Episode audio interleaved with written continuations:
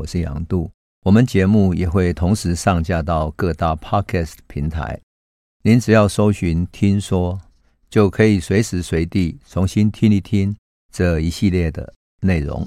我们在讲到许多明朝的故事，特别是跟郑成功有关的故事的时候啊，仿佛会看到那个历史的延续性啊。那我自己在阅读的时候看到这种延续性，会觉得非常好玩。它仿佛历史就在我们的身边。啊，那我们朋友不知道会不会去台南玩哈？去台南玩的时候，也许你的朋友也会带你去。台南有一个永华宫，永华宫在台南市区里面算是一个很繁华的地段里面。那永华宫供奉的就是陈永华。那陈永华本来呢，他并不是要供奉他自己哈，他是在一六六二年，就是郑成功攻打到台湾之后呢，哈。他由福建南安的凤山市哈，他跟着军队把这个开基广泽尊王哈攻引到台湾来。那凤是在台南的三子尾，就是现在南门城的一个地方哈。那建了一个凤山市，凤山市。那后来因为陈永华对于郑成功他的家族或者对于台湾的建设很有贡献，所以。他死掉以后啊，他的墓就在台南市的这个柳营区嘛，哈。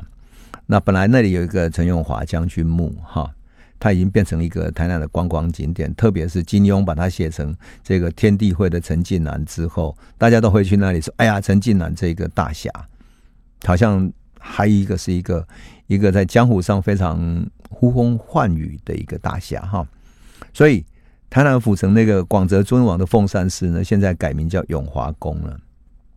那当然，在正确的历史上一直没有写到说陈永华到底有没有组织天地会，但是民间一直流传说陈永华曾经派遣人到中国大陆去发展反清复明的这种地下组织啊，所以郑成功在整个过程中事实上是支持了陈永华去开创这个天地会。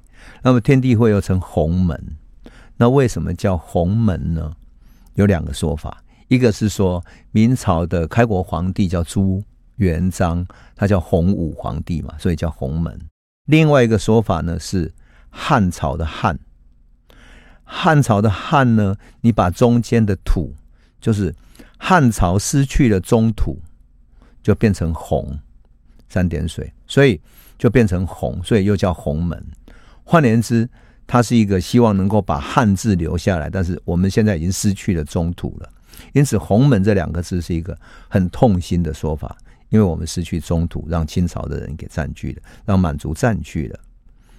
当然，在整个战斗的过程中，有很多传说，传说陈近南曾经到大陆，然后变化身成为道士，然后在嗯襄阳城那边有一个白鹤洞里面住过。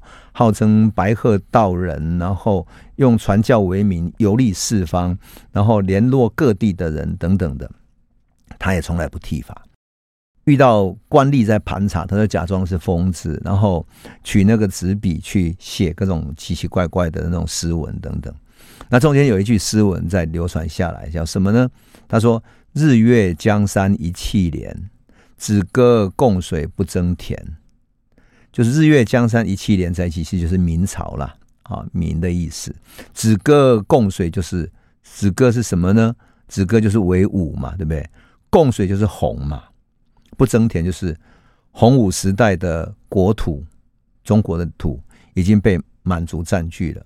然后他说：“发长当须头如落，头发太长了，他头就要掉下来了，会被清朝砍头。你不剃发就要砍头啊，就是。”留头不留发，留发不留头，哈，所以他自称他是起作顺民陈禹先。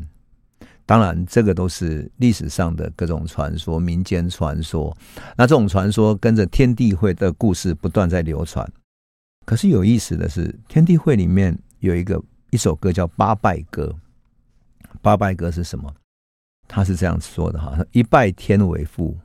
二拜地为母，所以叫天地会哈，拜天拜地；三拜日为兄，拜太阳哈；四拜月为嫂，太阳、月亮是兄嫂，五拜五祖啊，六拜万云龙大哥。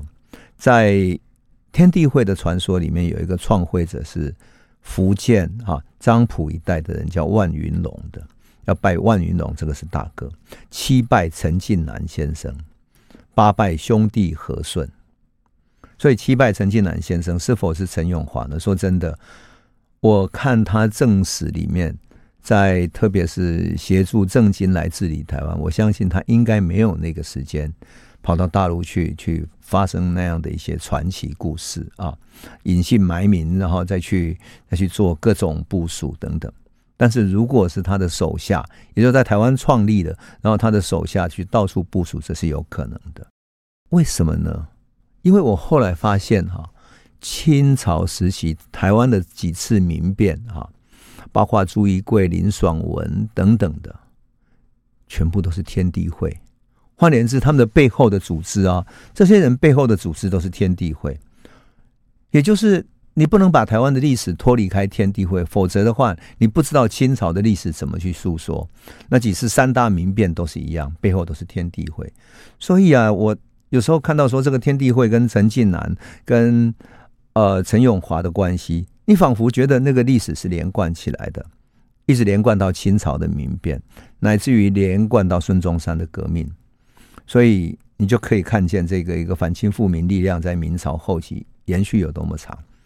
当然，天地会延续到大陆去也有很多的堂号哈，有人说有五个堂号嘛哈。那么五个堂号里面，第一个是天地会，当然这是一定的嘛。那么第二个堂号呢是叫做三合会。那天地会主要的地点在哪里？天地会主要在台湾、福建这一带发展的。那么三合会呢在哪里？在广东、广西发展，它也属于广义的天地会的一环。那第三房呢叫做袍哥会，它主要在四川、云南那边发展的。第四个叫哥老会，在哪里呢？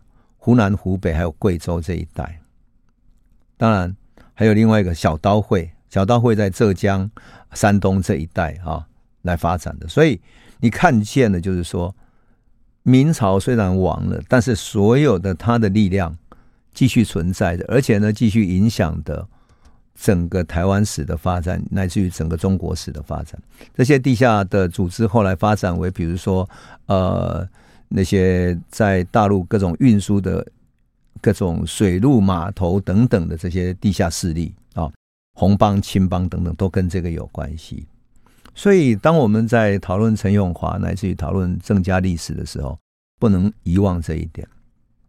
那么，我们这一期里面还想特别讲一下的，就是说，其实明朝虽然亡了，可是我觉得整个中原文化跟文明的影响力反而在。东亚扩大了，我要特别讲两个人，一个是在台湾叫做沈光文，另外一个呢是到日本流亡去的朱顺水。朱顺水，梁启超曾经讲过，朱顺水是影响日本历史两百年非常重要的一个人，可是他在中国一直没有受到历史的重视，非常的可惜。一直到梁启超发现了他，然后。在民国时期才开始把他拉回到中国人的大历史里面受到重视，并且得到了一个他应该有的评价。另外一个是沈光文，沈光文是对台湾的影响。沈光文不是一个很大的人物，可是呢，在台湾文学史的写作里面，特别是我们像叶石涛或者一些写台湾文学史的人，往往都会称沈光文是台湾第一个文学家。为什么呢？我们来讲一讲沈光文这个人哈。沈光文其实是明朝末年的时候经过考试进入太学学习的，可是明朝亡了之后，在福王时期，清朝占据绝大部分国土了。那沈光文是跟着明朝的移民跟随福王嘛，在明朝的福王的小朝廷里面任职，担任太常博士。他也参与了军务，可是福王很快就被清廷剿灭了嘛，所以。沈光文没办法，就逃到其他地方去了。后来他听说明朝有一个贵王在广东肇庆一带，啊，重新起来了。他想，既然要报国，总要找到一个地方去投奔，啊，那才能够效力嘛。所以投奔到贵王去了。可是当然他只是当了一个小官嘛，哈。到了一六四九年，其实就是明朝到了后期了，哈。沈光文乘船哈由朝阳要到达金门的时候，当时的福建总督叫李帅泰哈，他悄悄的召集明朝的遗老，然后要在这里哈聚集起来，然后也去招来了沈光文哈，他许以他高官。可是沈光文觉得这已经不是像一个过去有一个明朝正统了，所以他就婉言谢绝了，把那个他给他的银两跟书信都退回去了。那当然，广东的贵王朝也没有支撑多久嘛，所以沈光文考虑到整个都不行了啊，整个明朝的大势已去了，所以他只好暂时留在福建。后来想想能够住到哪里去呢？所以就搬到泉州去住。可是没有想到哈，一六四九年他要搬到泉州住的过程中，遭遇台风，台风一吹，他被吹到台湾来了。他到台湾的时候，正是荷兰人还占据的时候。那荷兰人在台湾实施的所谓的户籍政策，呢一每一个人都要交出他的那个人头税等等的。那政治上实行了一个比较严厉的统治，特别是在嗯郭怀一事件之后，对于在地的汉人，他实施比较严格的控制，所以他就没有办法，没有什么活动的空间。那事实上，当时的台湾也没有许多汉人的文化活动的可能，所以他作为一个文人进来的话，他所遇见的是在这里开垦的农民啊。那更何况荷兰人还限制他们的所谓的任何活动，也不准随意迁徙，所以沈光文就跟海峡对面的福建失去联系了，一直到一六六一年，郑成功率军在赤崁登陆以后，他才听到说有一个文化人叫沈光文，居然在台湾，他就很高兴哈，很隆重的接见了沈光文。然后那个时候，明朝的遗老慢慢也都到台湾来了，所以沈光文终于找到他文化上的、思想上的朋友了，也都算是很感慨。感慨什么呢？终于，中原文化居然在台湾使得他们相会，所以他们非常认真的在这里，希望能够振兴文学、振兴哲学思想、振兴儒家思想。因此，郑成功为了提倡文化风气呢，就尊重沈光文，以他为主，开始提倡儒学、提倡学术等等的。那么。比较著名的还包括了一些人哈，在台湾文化史上可能可以记得的一些人，叫王忠孝啦、辜朝建啦、沈全奇、郭真一、李茂春等等的。他们宣扬传统文化，等于是第一批把中华文化的种子来播种在台湾这一块美丽土地上的人们。他们写下了一些诗、文学作品，为台湾留下最早期的见证。好，所以如果我们现在要重新看的话，你会看见沈光文的著作里面留下了很多有意思的著作。当然，他留给后世的著作还有什么呢？比如说《台湾舆图考》，考考察台湾的舆图，还有草草本杂记等等的。那么还有一本《台湾赋》，专门为台湾而写的哈。后来当然是仅有他的同乡全祖望到处去寻访沈光文写过的诗。你想想看，沈光文在台湾生活了三十几年呢，从荷兰占领台湾一直到郑成功收复台湾，你从他的作品里面可以看到许许多多当时的社会的风情志啊，非常有意思。那么后来当然到了一六六二年，郑成功在台湾病逝以后，换成郑经到台湾了。本来郑经经营台湾，在用人的人和方面呢，就有点问题嘛，哈。结果沈昌文居然写诗去讽刺郑经，讽刺说你治理台湾有问题啊等等的。有人就去背地里告诉郑经说，沈光文写诗对你这个不利的。结果郑经居然派人要去把沈光文抓起来。最后沈光文不得已怎么办呢？他自己化妆成为一个和尚，往北逃，逃到高雄的罗汉门那边去，躲在山里面。还好，后来有人在郑经面前给他担保，释放了他的罪行，所以沈光文也过得非常艰难的日子。可是沈光文没有灰心丧志，他在罗汉门山的时候呢，给山外的一些平埔族讲课，来传扬文化，还教授学生。最重要的是，沈光文会做什么？会做中医，他当个医生。所以他帮周边的村社看病，帮周边那些平埔族看病，然后抓各种草药来看病。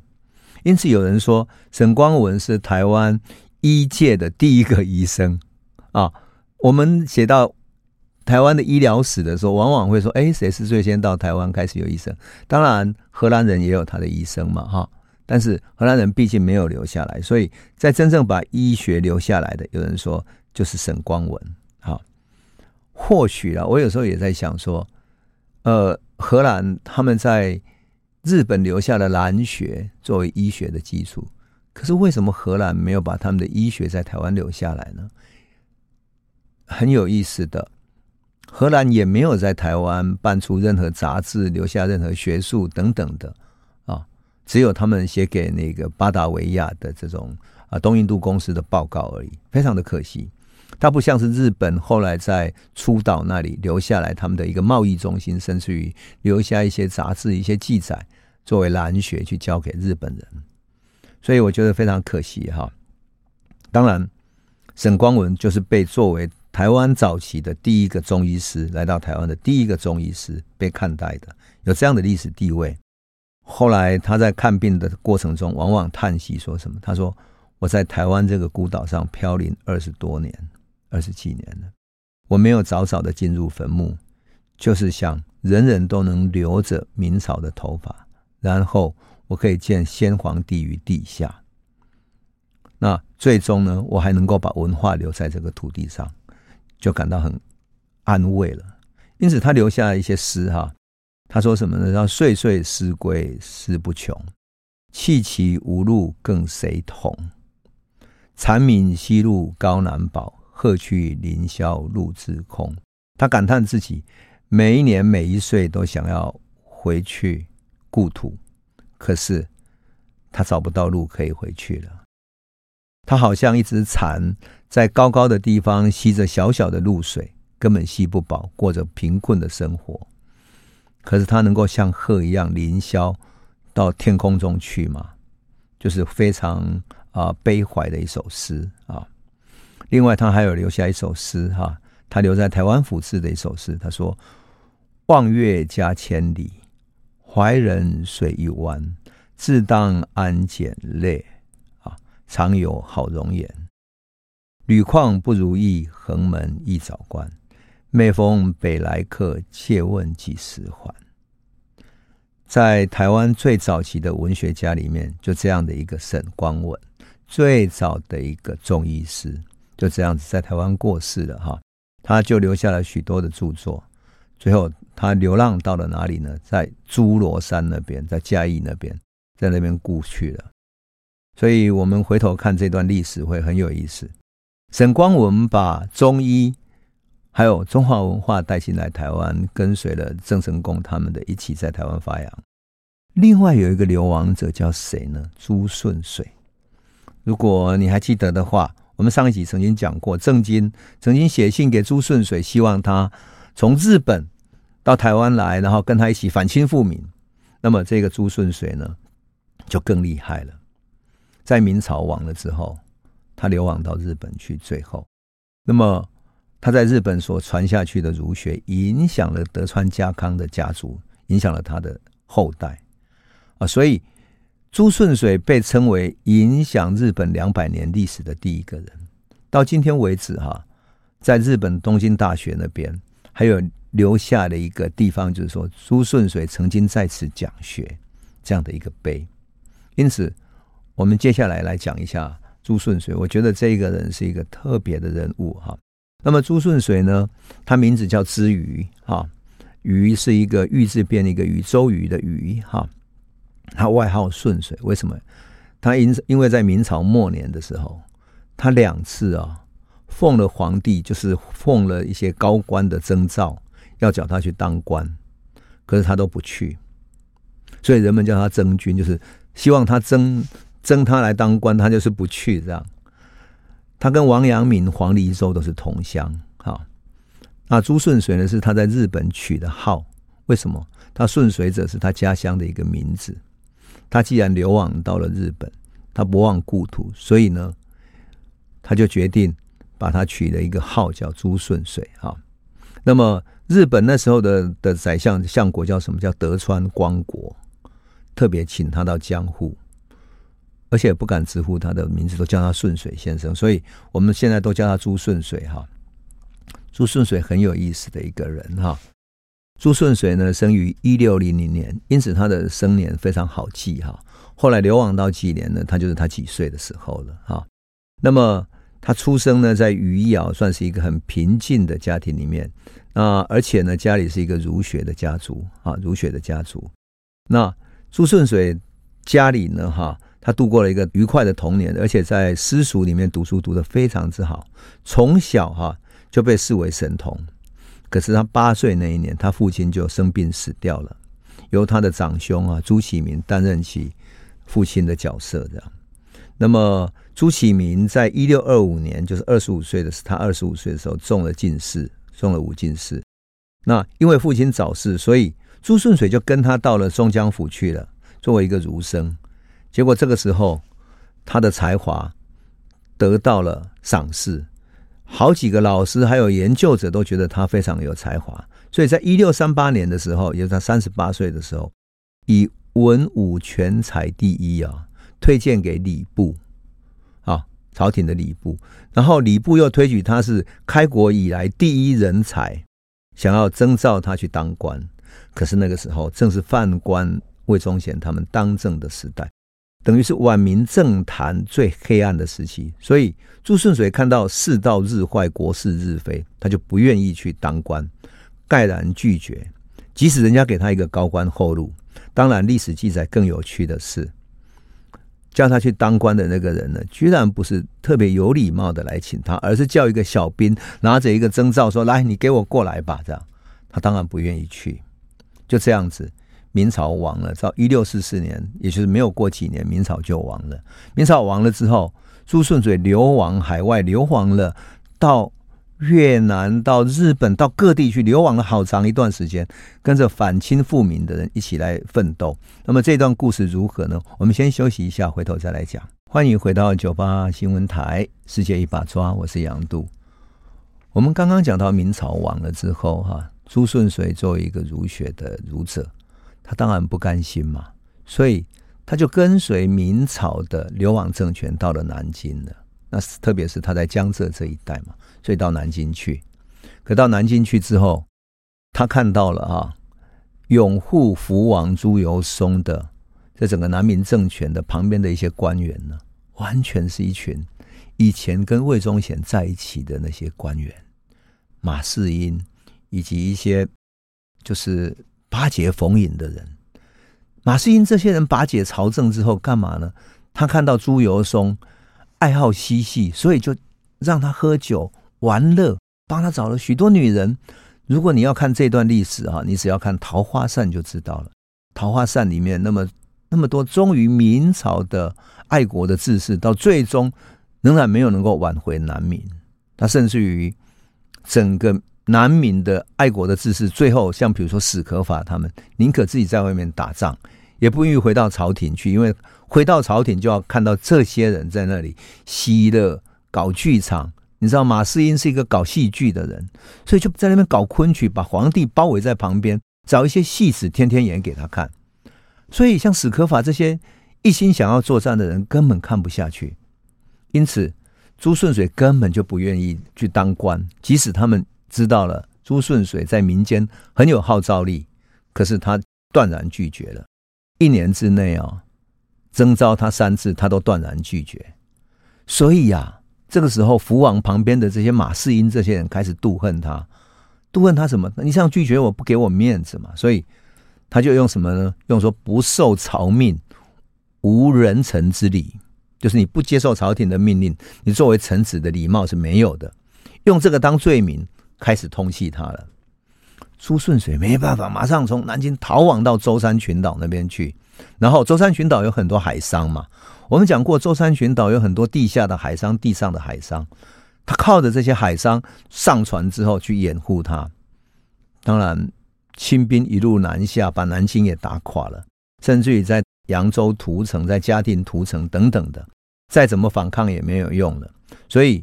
弘光朝廷没有多久就被打垮了。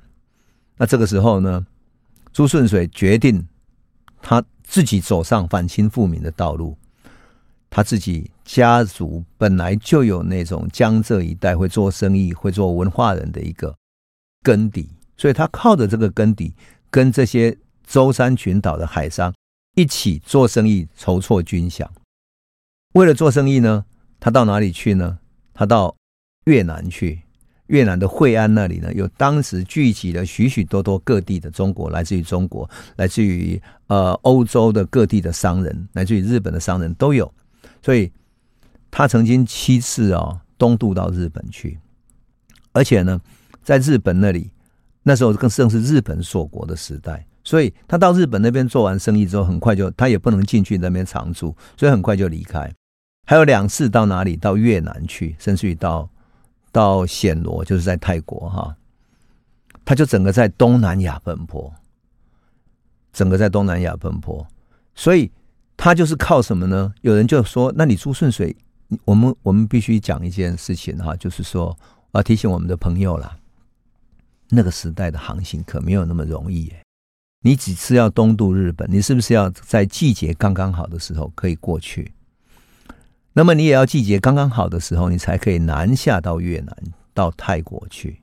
所以他在这个十五年之内啊，你看哈，十五年之内，他就在这样子。”东南亚这样流浪，从事反清复明的工作，真的是非常不容易哈。那么清朝顺治二年的时候，朱顺水是第一次到日本去，当时日本实施海禁嘛，就不能停靠，对不对？他只好回到舟山群岛。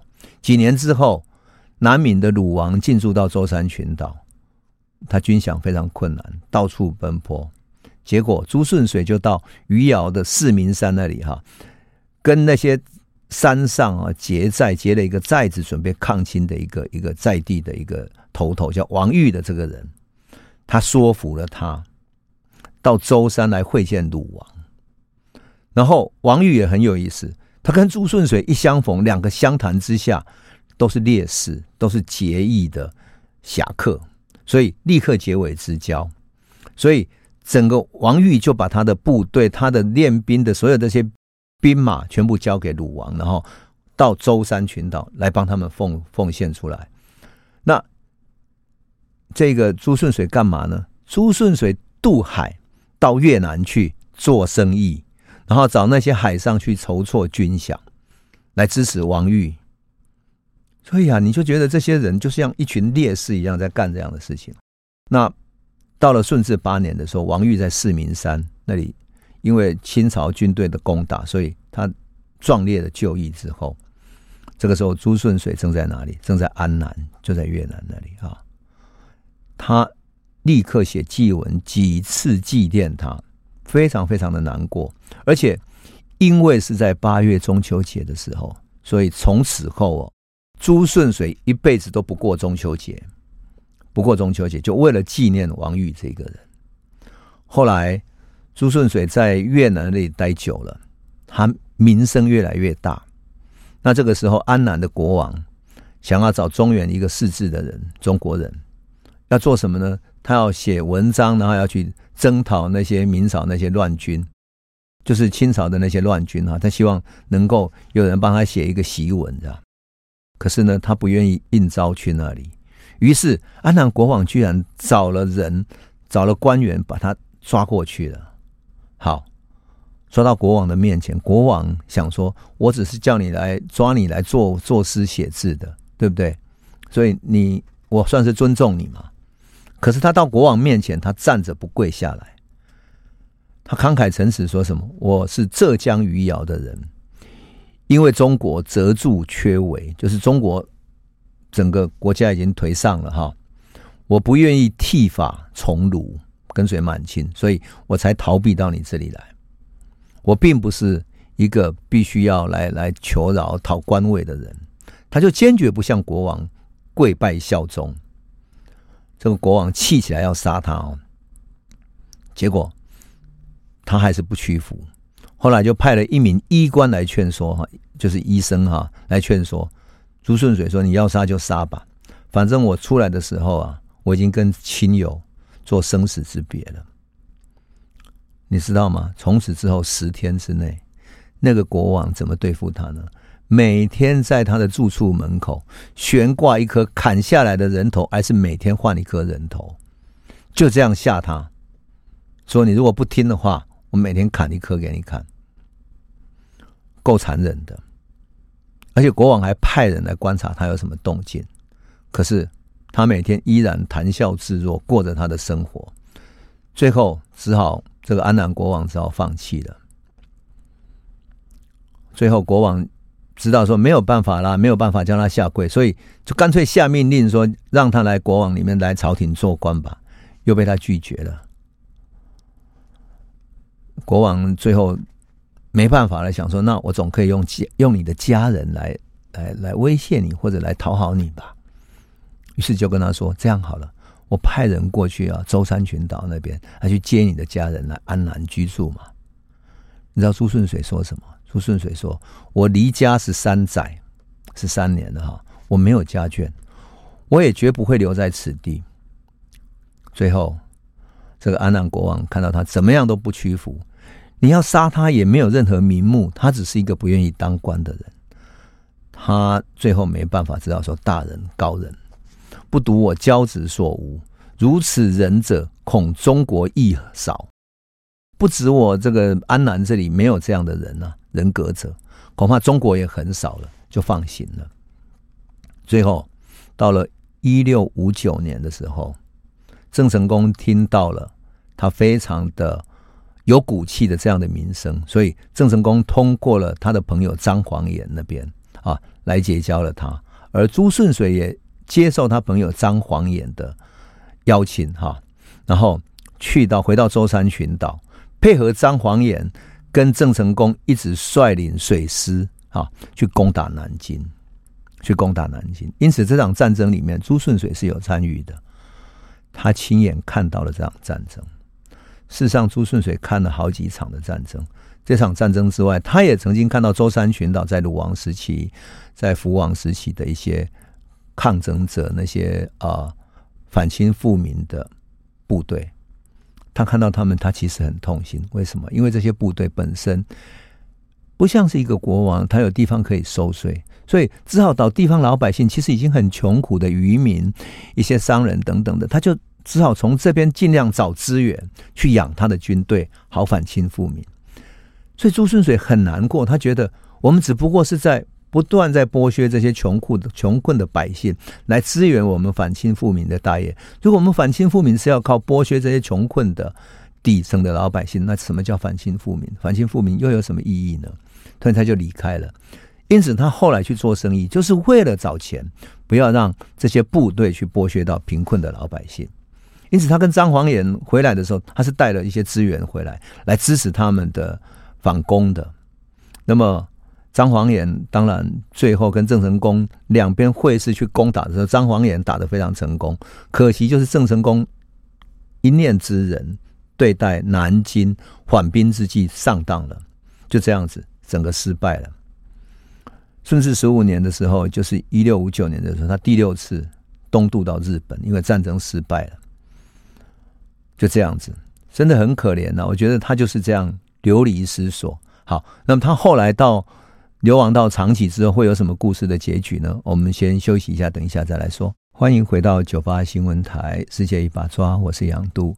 我们节目也会同时上架到各大 Podcast 平台，您只要搜寻“听说”，就可以随时随地重新听一听这一系列的内容。我们讲到朱顺水哈，跟郑成功去攻打南京失败之后开始流亡，他知道他已经被清朝整个通缉了，没办法了。所以最后他只好流亡到日本，而且是他知道再也不能回去了。可是没有想到，就是这样的一个再也无法回到中国的人，帮日本留下了儒学的根底。我们讲说，古代的中日的交流史里面，哈，从日本来说，它过去都是留学的历史、留学史。可是从明朝末年来讲，几乎就是一部流亡史。流亡的和尚、流亡的文人等等的，乃至于民国时期有很多大学者，也等于像流亡一样。孙中山也是流亡到日本去的啊。所以啊，梁启超在民国时期就特别看到朱顺水所起到的作用。朱顺水在明朝之后，清朝时期几乎没有留下什么著作，因为他著作都留在了日本。是直到梁启超到日本之后，才发现他是如此的重要。所以他称赞他说他是明末清初五个儒学大师，跟谁呢？跟黄宗羲、顾亭林、王传山、哈颜锡斋一起比肩，称之为五大儒学大师。因此，这是非常了不起的人。但是事实上呢，朱顺水那一年到日本去的时候，恰恰好日本正在锁国，就是德川时代有四十年的锁国时期。这个锁国时期呢，他根本进不去。也就是说，他的船到达长崎了。这次到达长崎，他家乡也回不去了。可是他在长崎能够停留的，只能够到夏天结束之后，他就必须离开了，是一个月而已。那怎么办呢？还好，这个时候有一个人哈，叫做安东守约的一个学者。这个年轻的日本学者呢，仰慕他的学问，然后好像。为了请他当老师一样的，请他留了下来。那当时啊，南京的一些富商呢，乃至一些一些呃明末的一些商人，想要留在日本都都没有获得准许。只有这个安东守约哈，到处奔波，请长崎的奉行，就是他们当时的官员哈，特别开一个特例，让朱顺水给留下来。可朱顺水留下来，他他没有收入啊，他已经不再是商人了。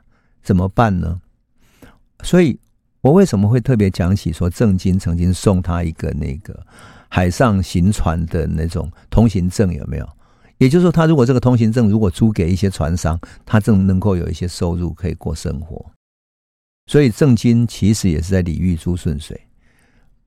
那么还好，这个安东哈，当然哦，忘了讲，但是朱顺水终究没有同意，因为他没有同意回到台湾。来跟郑经一起从事反清复明的运动，所以他就留在日本。留在日本，他当然不能使用那个。还好，这一个日本人安东守约呢，把他的薪水拿出来跟他分享。可是这个安东守约，他的薪水不过才两百担而已，所以他实际上能够领到的大米是八十担。结果他拿出一半来，一半的米啊，来供养孤身漂泊到日本的朱顺水。那朱顺水当然很实际的知道说，这个情谊很难能可贵，所以他一辈子把安东守约视为他一生的知己。那么一开始的时候，朱顺水在长崎住了五年，还不大为人所知。好，只有呢另外一个学者叫小宅的，他奉命到长期来寻找这个年轻的学校小宅来寻找一些硕德鸿儒。结果谈着谈着才才发现说，哎，朱顺水居然是。最有学问的一个人，所以他就把朱顺水推荐给谁呢？推荐给幕府宰相德川光国。德川光国算是德川时代等于是最大的一个权力中心了。德川光国于是聘召朱顺水到江户去，就到东京去，然后以国师之礼待他，以宾师就是呃来宾大师的意思哈，来特别礼聘他。就这样子呢，一六六五年，德川光国聘请他为宾师，贵宾的宾，老师的师哈，到江户来讲学。因为德川光国的关系，朱顺水的声誉传遍了日本的各个地方去了。那每一次啊，这个宾师要去讲学的时候，德川光国都会率领一些文武百官一起来听他讲学。他的授业弟子还包含了。德川光国手下的一些文武官员，所以这样的敬重呢，使得朱顺水在日本的名声越来越大。甚至于朱顺水生病的时候，德川光国都亲自带着一些补品等等去问候他。所以日本人称尊呼他为什么叫泰山北斗。很多日本的老学者也要扶着拐杖去听他讲学。因此，朱顺水在这样的一个受尊重的底下。的制度底下，这样的一个社会氛围底下呢，他发挥了他一生的所长，把所有的学问都奉献出来，甚至于日本曾经有人称之为叫顺水学，或者称他为是江户学派。这整个学派的影响，等于是明朝儒学影响到日本的一个显现。所以有人说，他的整个影响，因为什么？因为朱顺水一直推崇的是要有一个统一的政权，要尊王，等于是明朝里面是一个尊王啊。他怀念明朝的国王等等这种皇家的体制，所以是一个尊王的体制。这样的思想也影响到后来的明治维新，也因此有人就学者就说他是维新体制最强的一个有力的导师。事实上，朱顺水不仅仅是教儒学等等。他也把明朝的一些典章制度都放进去了，比如说一些工艺啊，乃至于他找了一些人来制造一些石头的桥，还有房子的设计等等。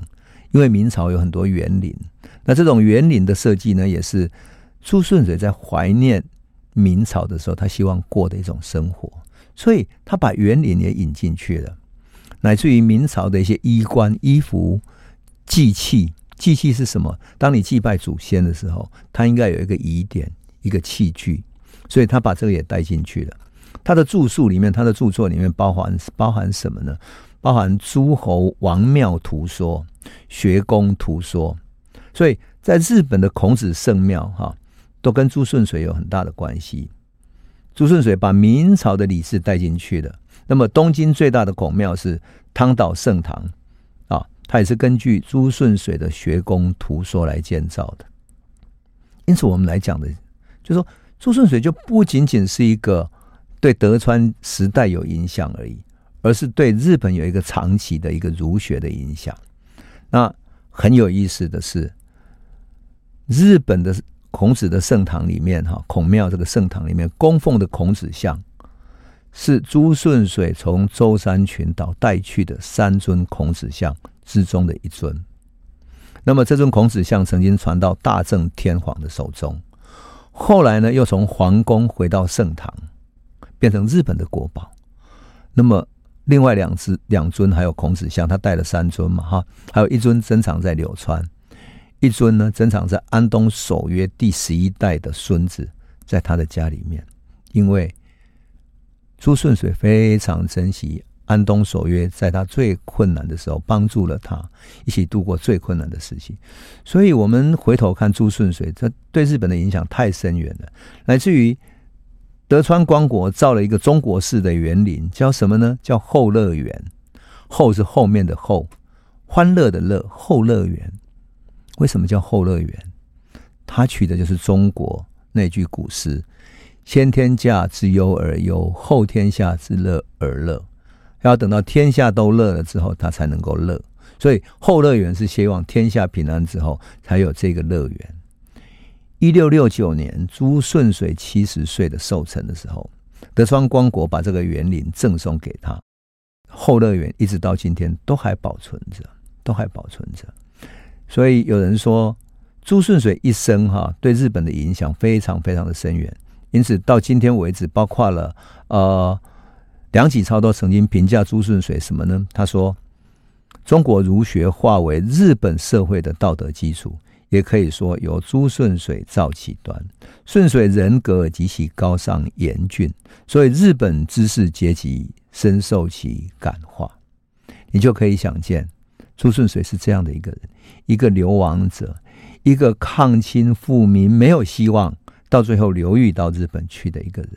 可他在日本写了很多。”思念家乡的的一些诗，本来他到的时候还是很感伤的诗，可是后来他慢慢的过中秋的时候，慢慢欣赏了日本的山水风光之美。一个流亡者，最终反而不是使得文化流亡，不是使得文化消失掉，反而是一个开枝散叶。所以我记得在嗯一九四九年的时候啊，有一个学者哈。曾经谈到说，中华文化花果飘零，因为一九四九年之后，多少文化人从大陆流离失所出来。后来你会发现，文化没有花果飘零，没有消灭掉，文化会落地生根，成为它更深远的影响。明朝末年的这些流亡者，朱顺水就是一个非常美好的典范。他的生命使得儒学，使得中华文化。流传到日本去，而且有更深远的影响。那这就是我觉得当一个政权结束的时候，文化的生命是恒久的，更有影响的、深远的存在。那朱顺水就为我们做了这个见证，正如同郑成功之于台湾，正如同陈永华之于台湾，沈光文之于台湾，文化的生命力终究才是恒远的，它代表一种恒长的、永远的价值。那我们今天就先讲到这里了，谢谢你。